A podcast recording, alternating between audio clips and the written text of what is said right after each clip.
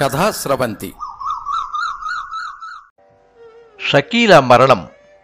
కథ రచన శ్రీ ఎంవి రామిరెడ్డి. వినిపిస్తున్నవారు పప్పు భోగారావు. నిర్వహణ సహకారం శ్రీ ములగాడ సురేష్ కుమార్. సాంకేతిక సహకారం శ్రీ పప్పు వరుణ్. వెలివేతకు గురైన వెలయాలి వేదన లాంటి చీకటి. ఓ మురికివాడలో డ్రైనేజీ కాలువ పక్కన 2 గదుల అద్దె ఇంటికి వెనకవైపు ఆ చీకట్లో ముద్దగా తడిసిపోతోంది షకీల. రాత్రి 11 దాటుతోంది. 6 నెలల ముందు షకీల గుండెల్లో ఈ చీకట్లు ఉండేవి కాదు. ఆ మాటకొస్తే చీకటే ఆమెకు ముడిసరుకు. చీకటి మాటన వ్యాపారం వల్ల వేదన ఉండేది కానీ మెతుకు కోసం వెతుకులాట ఉండేది కాదు. షకీలా, ఏంది బిడ్డా ఈ టైంలో గీడ కూసున్నావు? యాదమ్మ అడిగింది. 60కి దగ్గర పడుతున్నా ఆమె కళ్ళల్లో శక్తి తగ్గలేదు.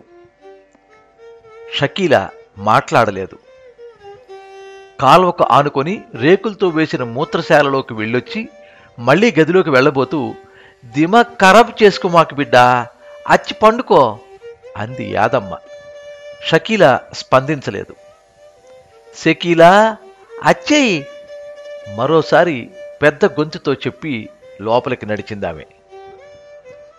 షకీలా నవ్వొచ్చిందామెకు. షర్మిల, ఎంత చక్కని పేరు పెట్టారు నాన్న. కూపంలోకి దిగాక పేరు మారింది, మనిషి మారింది. తనొక్కతిదే కాదు, చాలామంది పేర్లు మారిపోయాయి. సరోజ, విరోజ, సమంత, ముమైత్, మదీనా, జాస్మిన్, మేరీ ఏవీ సొంతం కాదు. నుదుటి మీద వ్యవస్థ పొడిచిన పచ్చబొట్లు. 8 ఏళ్లు దాటింది నగరానికి చేరుకుని. గోదావరి జిల్లాలోని ఓ కుగ్రామంలో పైరు పచ్చల మధ్య నిరంతరం వీచే స్వచ్ఛమైన గాలి హఠాత్తుగా కలుషితమైంది. ఇంటర్ తప్పి పొలం పనుల్లో మమేకమైన తన మనసులోకి రాజు ప్రవేశించాడు. 18 ఏళ్ల ప్రాయం పరవళ్లు తొక్కింది. రాత్రింబవళ్ళు కలల గుర్రాలెక్కి స్వారీ చేసింది. రాజుతో చెట్టాపట్టాలేసుకుని గోదావరి కాలువల వెంట బోలెడు కబుర్లు కలబోసుకుంది. తండ్రి ఒప్పుకోలేదు. రాజుపాలెంలో ఆడి గురించి ఎవరిని అడిగినా చెబుతారు, ఒళ్ళంతా బడాయే, బాధ్యతలే అనుకుంటాడు. ఆడిని వదిలేయి, నీ మనసు బంగారం తల్లి, ఆడు నీకు తగడు నచ్చ చెప్పాడు. రాజు ఈ ప్రపంచాన్ని ఎదిరిద్దాం అన్నాడు. ఓ అర్ధరాత్రి అతనితో కలిసి రైలెక్కేసి హైదరాబాద్ చేరుకుంది. రాజు ఓ కంపెనీలో ఫిట్టర్గా చేరాడు. మొదటి నెల జీతం తెచ్చి చేతుల్లో పోశాడు. జడలో మల్లెలు తురిమాడు. 4-5 నెలల పాటు జీవితం పూలవనల్లా పరిమళించింది. ఆ తర్వాత మొదలైంది నరకం. రాజు ఎక్కడికెళ్ళేవాడో, ఏం చేసేవాడో అర్థమయ్యేది కాదు. తాగొచ్చి కొట్టేవాడు. అతనితో పాటు ఎవరెవరివో రాకపోకలు మొదలయ్యాయి. వాళ్ళు తినేసేట్టు చూసేవాళ్ళు. కొద్ది రోజుల తర్వాత తనని తినేయటానికి మొగుడే అధికారిక అనుమతి ఇచ్చేశాడు. ప్రతిఘటించిన కొద్దీ ఒళ్ళు హూనమయ్యేది. నిర్దాక్షిణ్యంగా హింసించేవాళ్ళు. సామూహికంగా దాడి చేసేవాళ్ళు. తల్లిదండ్రులు గుర్తొచ్చారు. ఫోన్ చేయడానికి అభిమానం అడ్డొచ్చింది. 1 సంవత్సరం గడవకముందే భర్త తనను ఓ బ్రోతల్ హౌస్కు బానిసగా మార్చినట్లు గ్రహించింది. తన సంపాదనే సంసారం అయినప్పుడు మొగుడెందుకు, మొలతాడెందుకు? రాటుదేలింది. కనీసం హింస నుంచైనా దూరం కావాలనుకుంది. మొగుడిని మెడబట్టి బయటికి గెంటింది. సెంటిమెంట్ డైలాగులు చెప్పాడు. మెడలోంచి తాళి తీసి వాడి మొహాన విసిరికొట్టింది. శరీరమే పెట్టుబడిగా మారింది. కూపమే ఉపాధి కల్పన కేంద్రమైంది. జీవితంలోంచి వాడిని తరిమేశాక తెలుసుకుంది తాను తల్లి కాబోతోందని. ఉంచుకోవాలా వద్దా అని మదన పడింది. ఆఖరికి తన పేగు ప్రతిరూపానికి ఆహ్వానం పలకటానికే నిర్ణయించుకుంది. 7వ నెలలో తన శరీరాకృతిలో తేడా గమనించిన కూపం అధికారిని అగ్గి మీద గుగ్గిలమైంది. నీ చావు నువ్వు చావు, నా కొంపకు రావద్దు అని తరిమేసింది. ఓ మురికివాడలో 2 గదుల ఇంటిని అద్దెకి తీసుకుంది. పాప పుట్టింది. ఆ చిన్నారి బోసినవ్వుల లోకంలో మునిగిపోయి కాలం గడిపేసింది. కూడబెట్టుకున్న డబ్బంతా అయిపోయాక ఉపాధి కోసం అన్వేషణ మొదలుపెట్టింది. ఆ కూపం నుంచి బయటపడటానికి బిడ్డని ఎత్తుకుని ఏవేవో ఆఫీసుల చుట్టూ తిరిగింది. ఎవ్వరూ కరుణించలేదు. ఓ బస్టాప్లో నిలబడి ఉండగా పాత కస్టమర్ కనబడి మాటలు కలిపాడు. మెల్లగా విషయం కదిపాడు. బిడ్డకు పాలివ్వటానికైనా ప్రాణం నిలుపుకోక తప్పని పరిస్థితుల్లో మెత్తబడింది. బేరం కుదిరింది. మళ్లీ శరీరమే ఆధారమైంది. తన ఇంటికి 2 ఏళ్ల అవతల రేకుల షెడ్డులో నివసించే యాదమ్మ అడపాదడపా కుశలమడిగేది.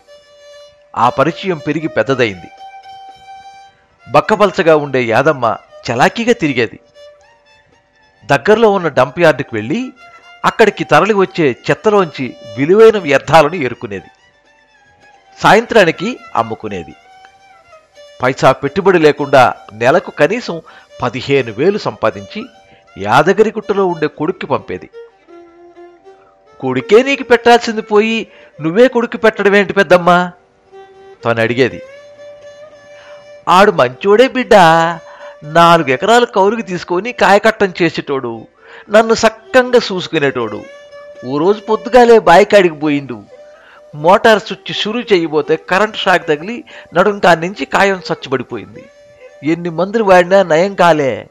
ఆడికిద్దరు పిల్లలు. కోడలు కట్టం చేసే రకం కాదు. నేనా శెలక పని చేయలేను. మా ఊరేళ్ళు ఈడ ప్లాస్టిక్ చెత్త ఏరుకొని బాగానే బతుకుతున్నారు. ఇదైతే నేను చేయగలనని సామాను సర్దుకుని వచ్చిన. ఆ వయసులో ఆమె సంకల్పానికి నివ్వెరపోయింది. తను పెద్దావిడి దగ్గర నిజం దాచదలుచుకోలేదు. తన బతుకులోని చీకట్ల గురించి వివరించింది. ప్రస్తుత బతుకుదారి గురించి చెప్పేసింది. యాదమ్మ అసహించుకోలేదు. కోటి విద్యలు కూటి కొరకే, ఇదో విద్యే అంది. ఆ వెంటనే, కానీ కాయం కాత్తి మెత్తబడ్డాక ఇంకో విద్యని ఎత్తుక్కోవాలి, గదేదో ఇప్పుడే చూసుకుంటే పోలా అంది. ప్రయత్నిస్తున్నాను పెద్దమ్మ అంటూ యాదమ్మ పాదాలు తాకింది. అప్పటినుంచి యాదమ్మ తన కుటుంబ పెద్దలా మారింది. యాదమ్మ పొద్దున్నే వెళ్ళి సాయంత్రం 4 గంటలకల్లా వచ్చేసేది. పాపను ఆమెకు అప్పగించి తను పొద్దు కూకుతుండగా వీధుల్లోకి వెళ్ళేది. తన అందమే తన బలమై ఉదర పోషణకు భరోసానిచ్చింది. సంపాదన పెరిగింది. కూతురికి అవసరమైన అన్ని సదుపాయాలు సమకూర్చింది. కాలం మరో 4 ఏళ్లను తనలో కలిపేసుకుంది. ఆ వృత్తి నుంచి బయటపడాలి అనుకుంటూనే కాలం గడిపేసింది. అడపాదడప కొందరి వికృతి చేష్టలు తప్ప పెద్దగా హింస బారిన పడలేదు. సాఫీగా సాగుతున్న జీవితం హఠాత్తుగా కుదేలైంది. ఒక్క వైరస్ సమస్త జీవితాన్ని అతలాకుతలం చేసింది. లాక్డౌన్ కారణంగా అధికారిక గృహ నిర్బంధం. లాక్డౌన్ ముగిసినా వైరస్ భయం వదల్లేదు.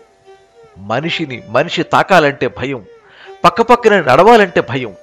నిల్వ ఉన్న డబ్బు కరిగిపోయింది. ఆకలి మొదలైంది. 6 ఏళ్ల పాప పొట్ట నింపే దిక్కు దరి తెలియక అల్లాడిపోతున్న సమయంలో యాదమ్మ దేవతలా ఆదుకుంది. మనుషులంతా ఇళ్లల్లో బందీలైన సమయంలోనూ యాదమ్మ వ్యర్థాలను శుద్ధి చేస్తూ జన్మను సార్థకం చేసుకుంది. తను పిల్ల ఆకలితో మాడుతున్న వేళ బియ్యము, కందిపప్పు, నూనె ఇచ్చి ఆదుకుంది. నెలలు గడుస్తున్నా తన వృత్తిని కొనసాగించుకునే అవకాశం కనిపించడం లేదు. కరచాలనమే కాలకూటమైన వేళ తనువులు కలిసేదెట్లా? ఉపాధి కోసం చెయ్యని ప్రయత్నం అంటూ లేదు. 2 రోజులు యాదమ్మతో కలిసి డంపింగ్ యార్డుకు వెళ్ళింది. తన వల్ల కాలేదు. శరీరం ఈజీ మనీకి అలవాటు పడిందా? పక్క కాలనీలోని 4-5 అపార్ట్మెంట్లలో ప్రతి ఫ్లాట్కి తిరిగింది. ఇంటి పని, వంట పని, బట్టలు ఉతికే పని, ఏదైనా చేస్తానంది.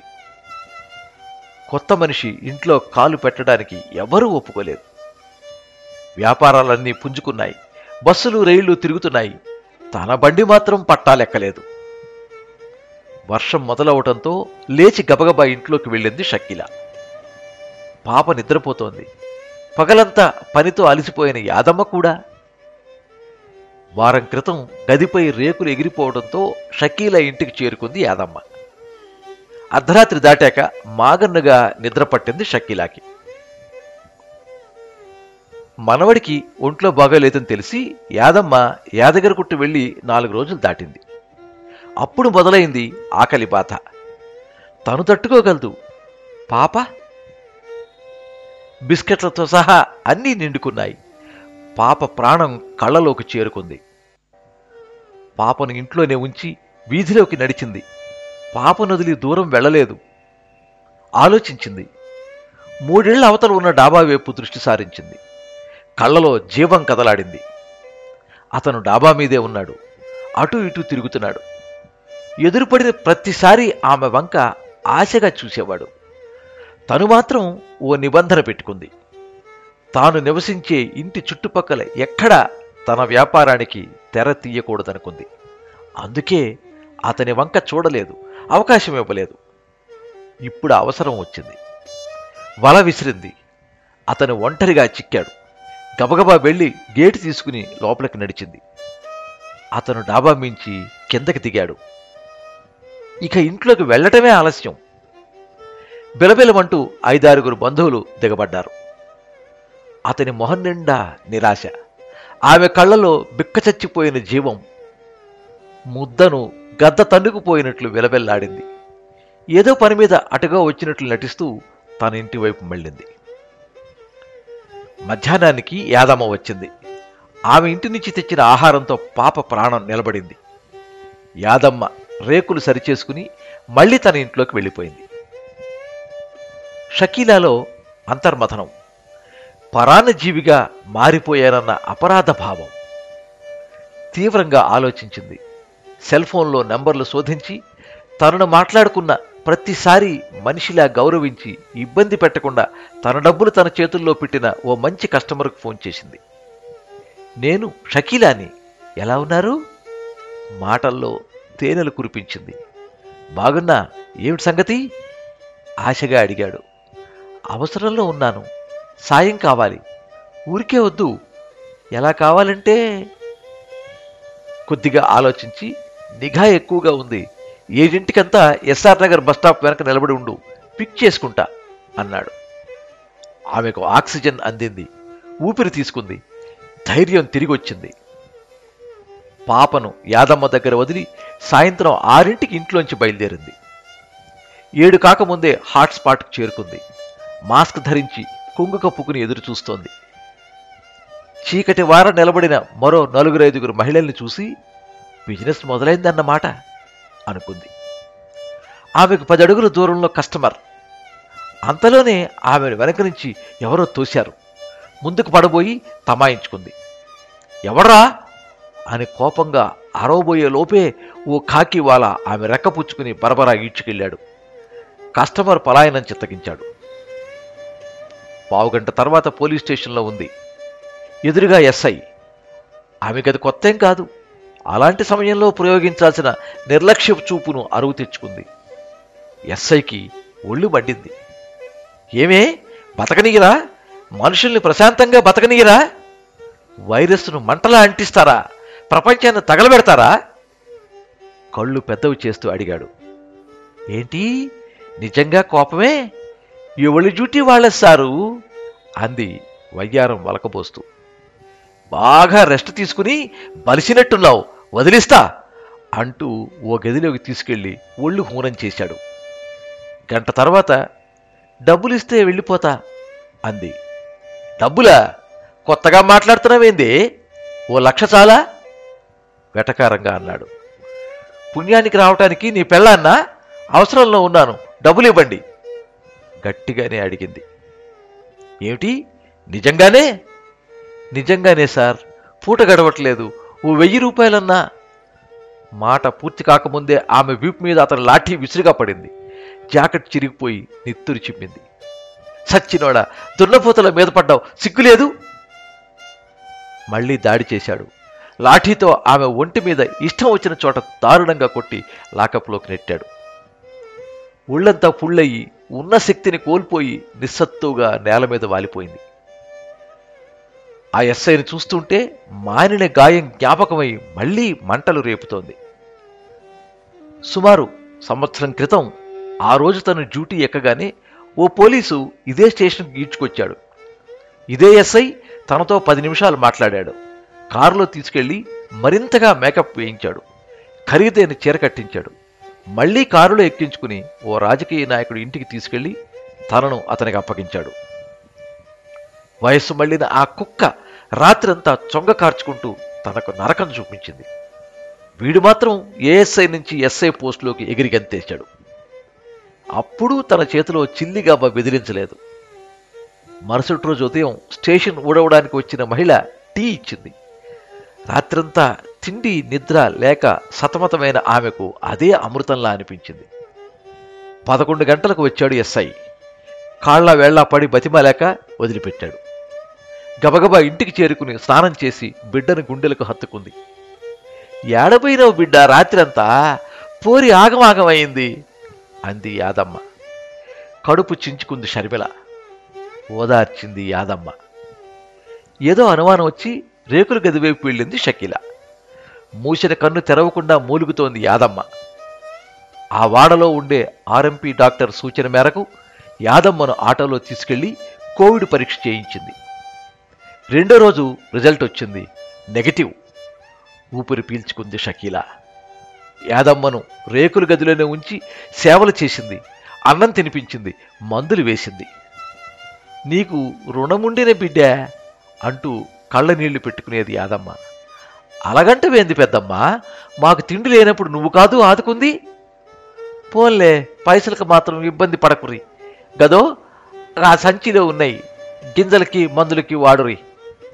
వారం గడిచింది. యాదమ్మ కోలుకున్నట్లే కనిపించింది. ఆ రోజు పొద్దున్నే షకీల కాఫీ తీసుకెళ్లేసరికి కుడి చేతిని గుండెలపై పెట్టుకుని నొప్పితో అల్లాడిపోతోంది యాదమ్మ. షకీల కంగారు పడిపోయి తనకు తోచిన సపర్యలు చేసింది. డాక్టర్ కోసం వెళ్ళబోతూ ఉంటే, వద్దు బిడ్డే, నాకెరికైతుంది, నా కాలం అయిపోయింది అంది. తలాపున కూర్చొని యాదమ్మ తలను తన ఒళ్ళోకి తీసుకుంది షకీల. కాఫీ తాగించింది.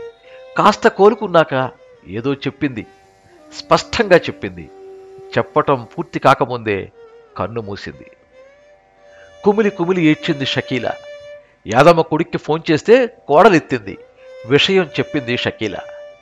మున్సిపాలిటీ వాళ్ళని పిలిచుండ్రి, తగలబెడతారు అంది కటువుగా. షకీల కన్నీరు తుడుచుకుని కర్తవ్యం తలకెత్తుకుంది. అన్నీ తానే అయి అంతిమ సంస్కారం చేసింది. ఆ రాత్రంతా షకీల కలల నిండా యాదమ్మే. రైలు కదిలింది.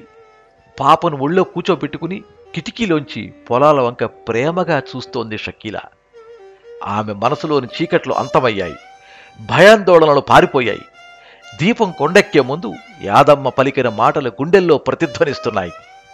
ఎల్లు బిడ్డా, ఎల్లు, ఇప్పటికైనా ఈ కూపం నుంచి బయటపడు. ఏం చేస్తాడు బిడ్డా, మహా అయితే తిడతాడు, కొడతాడు. మోసం చేసిన మొగుడు ముండా కొడుకు కొడితేనే భరించినవు, బతుకునిచ్చిన బాపు కొడితే భరించలేవా? ఇన్నాళ్ళు కొంగు భరిచినవు, గీన్నుంచి కొంగి బిగించు.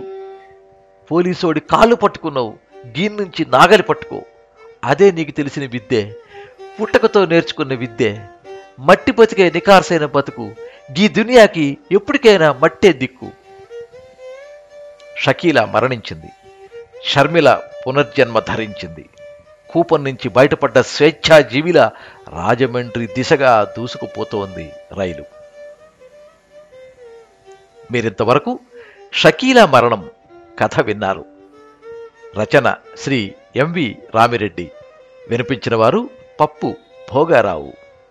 సర్వే జనాః సుఖినో భవంతు. కథా స్రవంతి.